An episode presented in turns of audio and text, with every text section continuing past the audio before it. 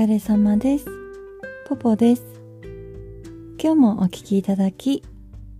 ありがとうございます。今日はですね、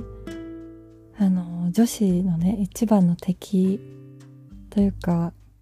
既婚者でね、あるのを、隠してさ、付き合ってる人とか、いるじゃないですか。で、そのね、結婚してるかを見分けるポイントというか方法について今日お話ししていきたいんですけど、やっぱりこう代表的なのは、こう土日に会えないとか、あとイベント、クリスマスとかお正月とか、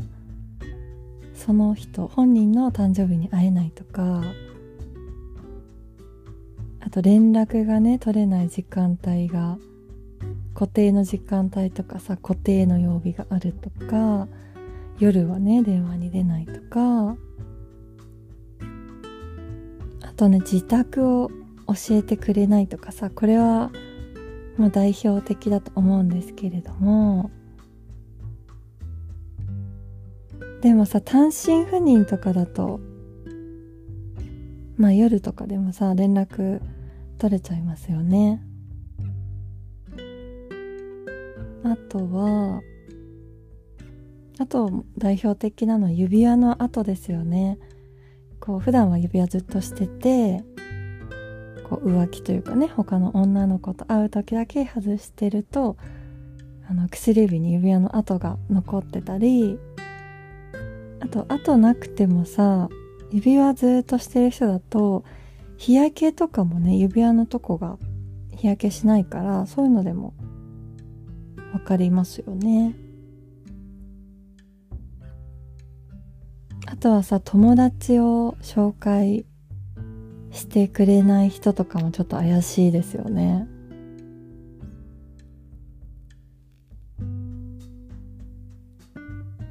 あとね、これは私が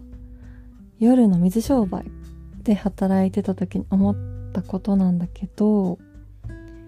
あのね、柔軟剤の匂いをわざと、こう、その方の奥様がこう、マーキングのようにね、わざと香りの強いものを使っている可能性もあるなと思って。やっぱりさ、奥さんとしてはさ、マーキングしてさ、私のものですよっていうのを、ちゃんとアピールしておきたいです。アピールしておきたいじゃないですか。だからかなと思って、お客さんでね、すごい柔軟剤の香りがね、強い方がいて、もしかして奥さんそういう意図でやってるのかなってちょっと深読みしちゃったんですけど、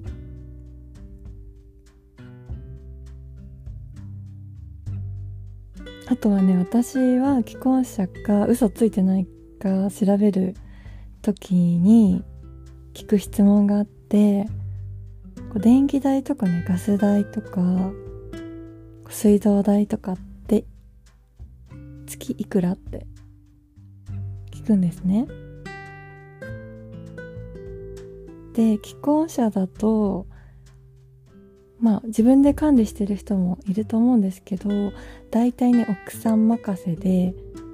把握してなかったり、あとさ、答える金額が多ければ、一緒に住んでいる人、家族がいる可能性もあるし、一人暮らしでさ、自分で電気代とか管理してて、料金を把握してないっていうのは、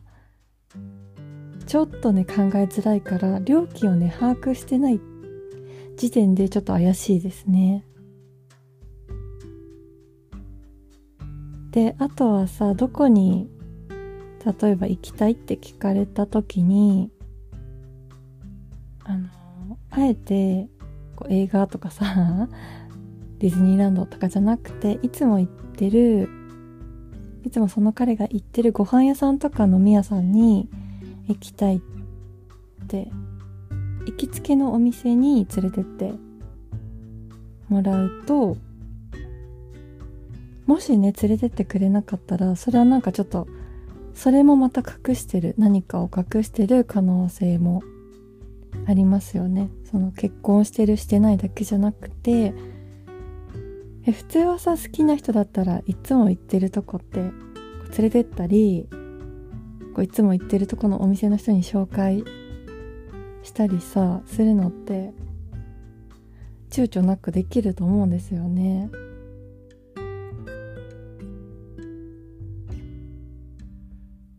で男性側がさ、まあ、女性側でもそうなんですけれども結婚してるのをね隠して例えば騙して付き合ってたりでその延長線上でさ結婚の約束をしてたりするとこう相手にね慰謝料を請求できるわけですよ。だって当たり前ですよね。だからさもしねちょっと怪しいなと思ったら例えばメッセージ LINE とかであえて結婚してるって聞いて相手からしてないよっていう証拠をね残す方がスクショとか撮ってもしねちょっと怪しいと思ったらそうやってちょっと証拠を残した方がいいんじゃないかなと私個人的に思っててでねもし例えば既婚者だってわかるじゃないですか何かのきっかけで。で分かった後も交際を続けてるとこう自分も罪に巻き込まれて自分も罪になるらしいんですね。だから相手の奥様から訴えられてしまう可能性もあるのであの既婚者だって分かった後はあの気をつけましょうあと最後に直感って当たると思うんですねもしかしたら結婚してるかなって思う時点で何かやましいこととかね怪しいことがあるからそう思うんであって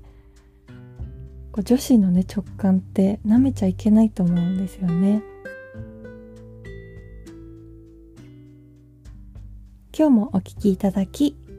ありがとうございました。ご意見、ご感想、ご相談のメールをお待ちしております。